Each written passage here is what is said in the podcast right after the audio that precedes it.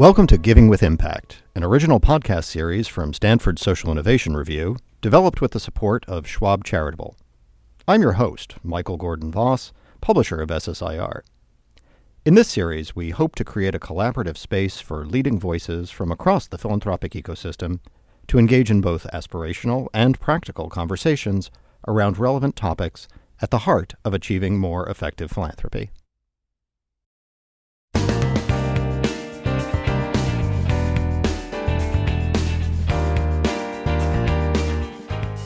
Over the past decade or so, we've seen significant shifts in philanthropy's approach to addressing some of society's biggest problems, and the growing popularity of market based or market inspired solutions to these challenges.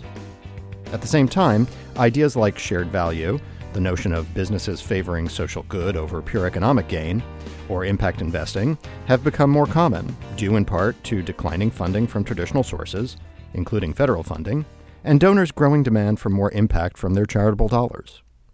Philanthropy and private equity used to be very distant worlds. Today, the idea of venture philanthropy has become more widespread. But how does venture philanthropy work, and how does it relate to traditional forms of grant making? And, short of starting their own foundation, how can donors take a venture philanthropy approach? To begin to explore this subject, we're joined today by two speakers who possess a wealth of experience in the fields of philanthropy and investing. Jim Bildner is CEO of Draper Richards Kaplan Foundation, a global venture philanthropy firm supporting early stage, high impact social enterprises. Jim is a nationally recognized lecturer, panelist, and speaker on subjects of nonprofit organizations, social enterprise, capitalization, and the institutional role of philanthropy in solving complex societal issues. Jim is an adjunct lecturer in public policy at the Harvard Kennedy School and a senior research fellow at the Hauser Institute for Civil Society at the Center for Public Leadership at Harvard University. Julia Reed is Managing Director, Relationship Management with Schwab Charitable. Julia serves the registered independent advisor and family office community on the West Coast and has provided charitable planning consultation and resources to wealth management professionals and their clients for more than a decade. Julia has extensive subject matter knowledge on all aspects of effective philanthropy, including complex assets, legacy planning, and social impact strategy. Julia has spent more than 20 years in the financial services industry, working on two security exchanges and in private wealth management. Jim, Julia, thank you both for joining me today as we explore the world of venture philanthropy. Let's get started. Julia, to kick us off, can you share with our listeners a simple definition of what's meant by venture philanthropy and your sense of how venture philanthropy fits in the broader philanthropic ecosystem? Thank you for having me today. Um, venture philanthropy is the practice of defining your philanthropic asset that is what you give to charity as an investment.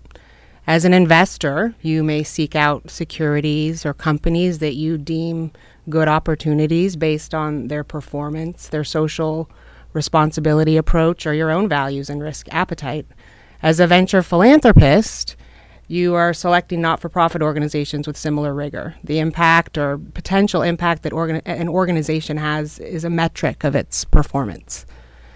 So, the term venture in this context really refers to charitable giving as an investment, where the primary performance metric is the impact of the beneficiaries you're giving will have. In terms of where venture philanthropy fits in the landscape, I think it takes a, a different piece of that pie for for each of us, just like a balanced investment portfolio. Uh, the biggest risk with the gift to charity, though, is uh, you make a gift to a social entrepreneur or not for profit that doesn't have the impact that you expected. Um, a social venture fund can diversify your philanthropic investment amongst many expertly vetted not for profits. Uh, and you can be a part of a fund's impact with a tax deductible grant made payable to the fund, for example. So, Jim, Julia's comment then brings us to the work of DRK. Um, can you tell us how the foundation got started and if there are specific areas on which you focus? Sure. Um, so, uh, apropos to Julia's comment, our we were started in 2002 by Bill Draper, uh, clearly a legend in venture capital, and Robin Richards, now Robin Richards Donohoe. They had just exited one of their most successful funds and realized that there was a real opportunity to apply the discipline that they learned through venture capital to the social sector. that kind of discipline, this rigorous due diligence about what you're going to invest in, and then this idea of taking on a board seat, much like a venture capitalist would do for a, on a for-profit entity, formed the basis for DRK's model, which continues today, now nearly 17 years later. And the focus of the foundation today is on really six things. One, uh, given the amount of capital available to us, we really are trying to push the ball on complex societal issues. So, access to food and water, homelessness, access to education, healthcare, the critical issues that face society, and by that I mean globally. 50% of our portfolio today is domestic, 50% is global. And so we're looking for solutions to very complicated societal issues. And typically today we're finding those in early stage entrepreneurs, mostly teams. And as we vet them, we're vetting both the problem set. Do they really understand the ecosystem that surrounds the problem they're trying to solve? And then what's their solution? And then, of course, you've got all the the management issues and the skill set of these leaders. And today we invest mostly in teams of two as opposed to a single person because the odds that you can find in one person uh, deep domain knowledge and somebody with operating skills is really hard to find. Then we're looking for replication, which is at the core of venture philanthropy. It's this belief that solutions to have real impact have to be able to be scaled. And so we're looking even in the beginning of the potential of these organizations. Remember, we're early stage investors, so typically less than four years old, typically less than a million dollars in resources, and yet at the time of our investment, we need to have a pretty clear sense in our in our mind that once we make this investment, there's the potential that nearly 80% of everything we invest in will have at some point uh, direct impact on 10,000 lives or more. And I'm happy to say having done this now for 17 years, we've just made our 168th investment, about 105 of which have been in the last four and a half years. And every year, we measure the performance of our portfolio organizations, every single one we've invested in. And as of a month ago, roughly half of the entire portfolio is directly impacting 10,000 lives or more. Roughly a third of the portfolio is directly impacting 50,000 lives or more. Roughly a quarter of the portfolio is impacting 500,000 lives or more, and 18 of our organizations are impacting millions of lives. And as folks who get our annual report will see, the header for this year's annual report is 150 million lives, which is the aggregated impact of all our portfolio organizations over this period of time. And the idea that we can apply early stage capital and board service with exceptional leaders who can produce that kind of impact in the world is just a privilege for us. And that is inherently the definition of, quote, impact investing in venture philanthropy, because for us, it's 100% about social impact. And I'm proud to say that the portfolio and it's our organizations that are delivering this have really risen to, to the challenge of our time. So let's talk about those organizations for a second there, Jim. Um, you know, you've talked about the growth and impact of the portfolio, and certainly 150 million lives is a lot of impact. Um, but when you're looking for these uh, or these social enterprises and the, the leaders that they have there, these social entrepreneurs, um, how do you find them? And then how does DRK support them in these early stages? Right. So our pipeline, so the the total pool of the organizations that we're looking at uh, has never been greater. This year we'll set a record of 1,100 applications, for which we'll only fund uh, 22. The good news in the face of the challenges the globe faces is that there also is, you know, an unbelievable force against those challenges in pipeline opportunity. And in terms of the organizations we've supported, you know, just here in the Bay Area, we have Education Superhighway that's uh, connected nearly 49 million students to broadband and done that in the space of nine years, aggregating 60 million of raised capital, but also leveraging nearly $3 billion of federal capital. We have Crisis Text Line that has processed more than 130 million text messages from teens in crisis and is on a plan ultimately to cover over 35% of the globe with that kind of capacity. And then we were the early stage funders for Kiva, Room to Read, One Acre Fund, and the list goes on and on and on. And the other thing that's so important in our strategy is that we see this entrepreneurial behavior and this early stage investment as the profound building blocks of long lasting change. So, Julia, I would think that a lot of Schwab Charitable's donors um, are, are concerned about making an impact on the issues that matter to them. So, can you talk a little bit about the relationship between a donor advised fund and foundations like DRK? Sure. Well, donor advised funds are the fastest growing vehicle in the United States, but um, I think not just uh, donor advised funds, private foundations, any planned giving vehicles, really great for unlocking potential in um, a complex gift of stock or real estate, private equity, um, you can contribute it, and then it unlocks sort of this cash gift that you can give to charities over time. So, getting back to donor advised funds specifically, the vehicle, it really simplifies the process of taking proceeds from a non cash gift and making them more accessible to the 501c3s that our donors care about um, and putting them towards a charitable purpose or a social cause. We see our donors now beginning to make more and more impact investments with the charitable assets in their donor advised funds prior to gifting and then carrying that cause or causes through to their grant making. Um, and what uh, DRK Foundation or Draper Richards Kaplan Foundation allows them to do um, is make an impact investment with granting dollars and exposes them to these great new organizations and entrepreneurs that they may not have otherwise been exposed to. And there's a real opportunity here. So we have nearly 70 donor partners, um, some family foundations, individuals, some large institutions as well. And the commonality that they have, whether it's the CEO of some of the largest foundations in the world or an individual who has committed a DAF and is trying to understand the tradecraft, like how do you have impact, is that by coming together as part of a community, they have the benefit of learning from each other.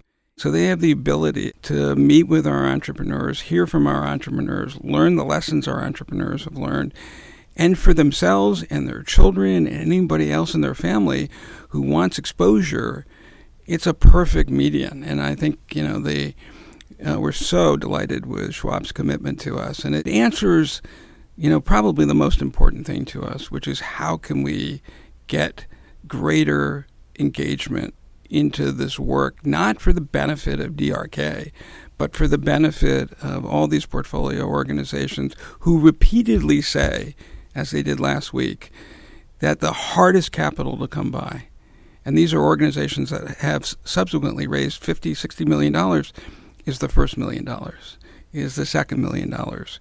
And also the board service. Uh, you, you, know, um, our managing director team includes former U.S. attorneys, global health experts, national health experts, education experts, the former deputy publisher of the LA Times and the head of the Shorenstein Center at Harvard, who's a digital expert.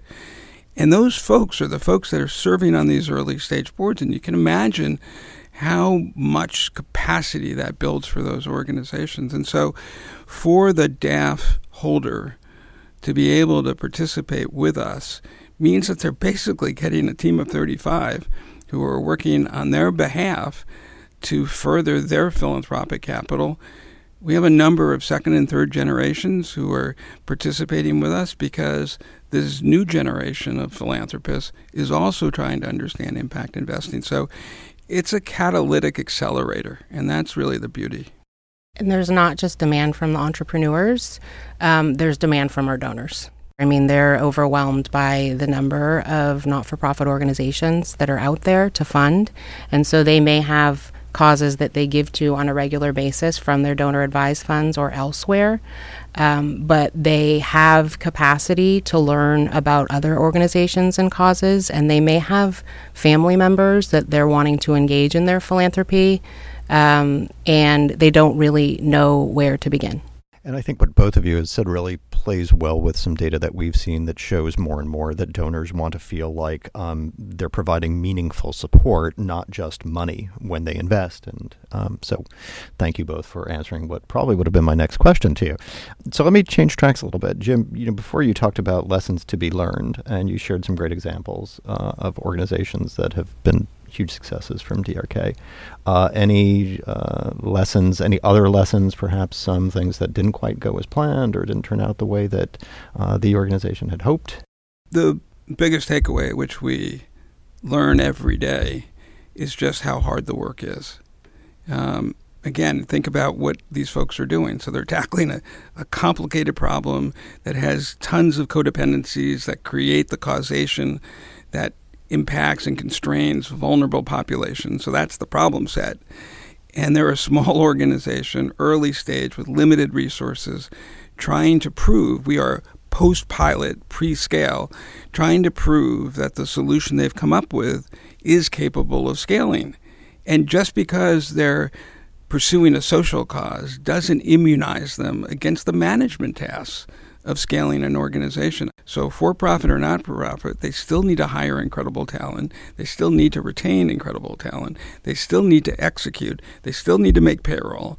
And they still need to have a budget and a strategy and be able to read financial statements. And again, do this in some of the toughest places on the globe.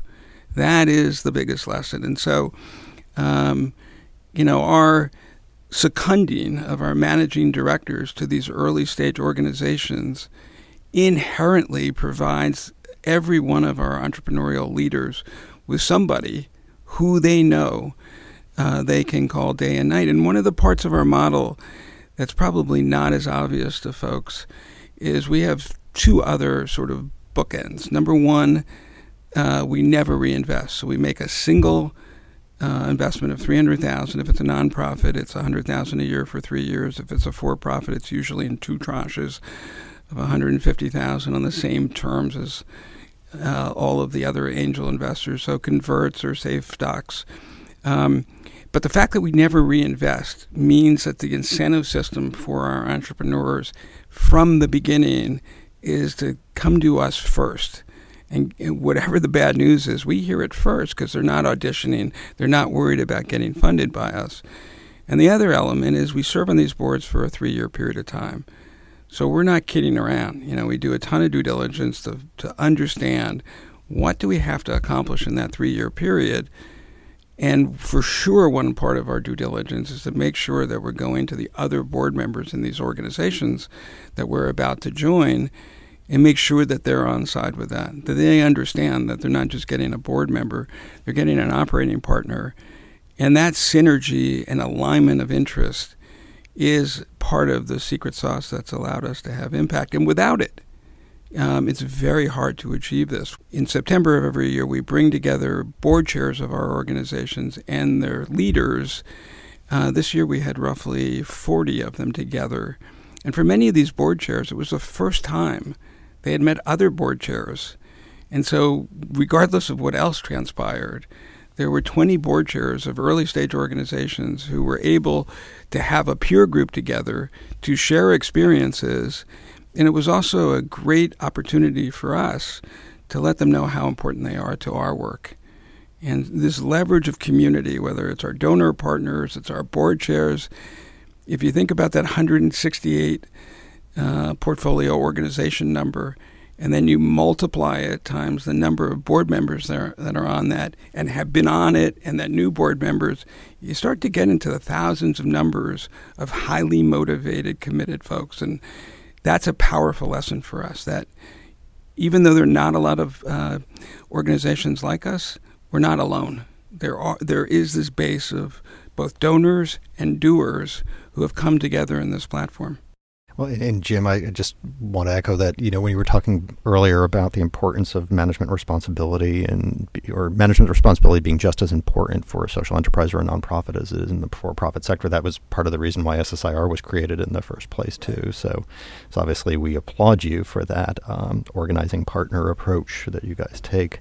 Julia, let me change tracks for a second. Um, part of the series discusses the future of philanthropic giving Um, so, with that in mind, what trends do you see in the way donors are engaging with their own philanthropy now, and what do you see as happening in the near future? Well, I think uh, some things are already happening. Um, and I can speak from my experience in the donor advised fund space um, that high net worth philanthropy, planned giving, strategic philanthropy in general has really gone from more of a transactional um, relationship with a charity for the donor and more toward an interaction that takes place and it has more emotional drive um, than I remember seeing 10 to 15 years ago. Um, so, some examples would be, um, particularly with the next generation, we see families, um, donors wanting to spend time um, with uh, a nonprofit prior to parting with any sort of financial commitment. Um, when they do decide to engage um, with a grant, there's typically some requirements that we'll come across, even if it's a basic reporting back in the form of an annual report or a multi year grant agreement um, with some very specific reporting requirements from the nonprofit. Um, so I think it's raised the bar um, for us as a charity. Um, for um, our recipient charities and the operating charities that our donors give to, but also for other donors. Um, they're holding their counterparts accountable to also require um, documented impact um, from the charities that they support. And I think that's going to continue to drive strategic philanthropy and impact investing, um, where people are wanting to align their values and see results um, that can be well documented over time.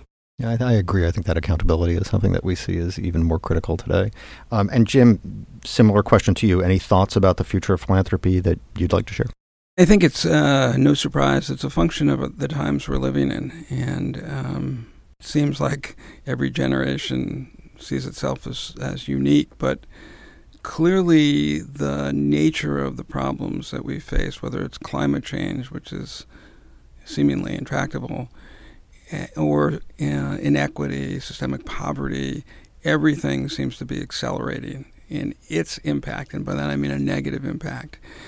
And so I see an impatience among donors, um, and an, and it's a really positive impatience. And you know, again, kudos to Schwab for really seeing this opportunity and making it available to their clients. Uh, the donor partners that we have and the ones that are out there that we're talking to all the time, you know, mirror the sense of urgency that we don't have endless amounts of time to solve this. And there's a real affiliation with the work and not just for you know some kind of self um, satisfaction the ethos of our partners and our work and our donor partners is around others it's this idea that commitment to helping others is in and of itself worth doing and that i think is driving uh, a new spirit of intentionality. It's not impact for impact's sake. I think you know philanthropy has gone through that routine. Now it's it's really applied impact. It's understanding okay, what are you trying to do, and what are the measurements that you think are going to be useful, so that I can understand how I can help you. It's a really different paradigm uh, than we've seen in the past. Well, that, that sense of applied impact, that sense of urgency, I love the phrase used, positive impatience um, among donors really ties back into something that um, Jeff Raikes, who I know you know, said in another one of our podcasts uh, that he kind of summarized as, as give smart, give now. We could certainly keep exploring this topic for hours, but as much as I'd like to keep going, unfortunately, we're out of time. So, uh, Jim, Julia, thank you both for your time today. Um, I hope our discussion has encouraged more donors to explore different solutions for their giving uh, and be even more rigorous in their approaches to philanthropy. Great. Thanks for having us. Thank you. Thank you for listening. We hope you've enjoyed this episode. Please consider leaving us a review on Apple Podcast or your favorite listening app, as it helps others discover the show. We encourage you to listen to other episodes in this series, as well as other podcasts from SSIR, Schwab Charitable, and Charles Schwab. This podcast series is made possible with the support of Schwab Charitable, who played an important role in the selection of topics and speakers. For important disclosures and a transcript of this episode, visit schwabcharitable.org slash impactpodcast.